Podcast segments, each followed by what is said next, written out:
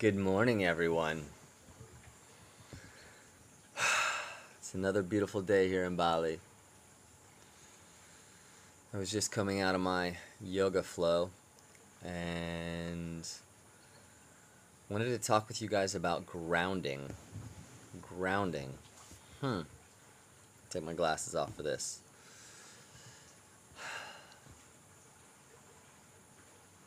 It's something that happens inside of ourselves.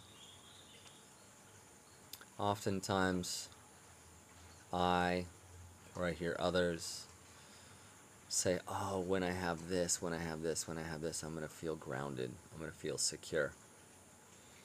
But all of that is temporary. Everything outside of us, even inside of us, is temporary. Everything is changing. But we can always choose to make healthier choices. And when we build a connection with our body, when we get to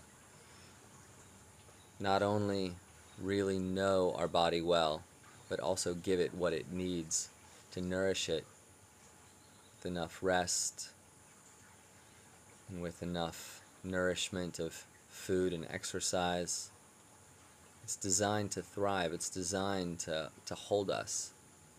It's designed to keep us safe. It's infinitely wise. And so when our body is in an optimal condition, part of our body is our mind. And so when our body's in a grounded, stable condition, so is our mind, or so is the capacity of our mind to be grounded and stable. And from that place of groundedness, where our nervous system is soft and smooth, we can choose to make healthy decisions. We can be responsive instead of reactive. It's so easy to react to things that are happening all around us. Bug here, slap. Someone says something over there, snap. But what does it look like to just breathe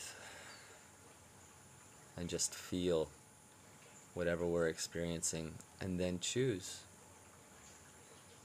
You know, we live in a world of unprecedented change, and grounding is essential.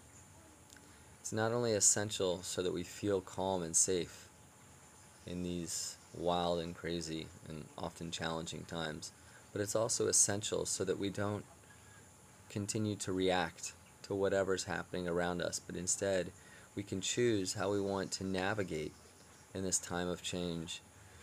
We can choose to navigate towards things, towards creativity, towards the expression, into a world that we want to live in, not one that we allow without conscious choice and conscious interaction with it. So today, I ask you, what is it that you are going to do to nourish your body? What are the thoughts that you're going to choose to nourish your mind? Namaste. Cheers.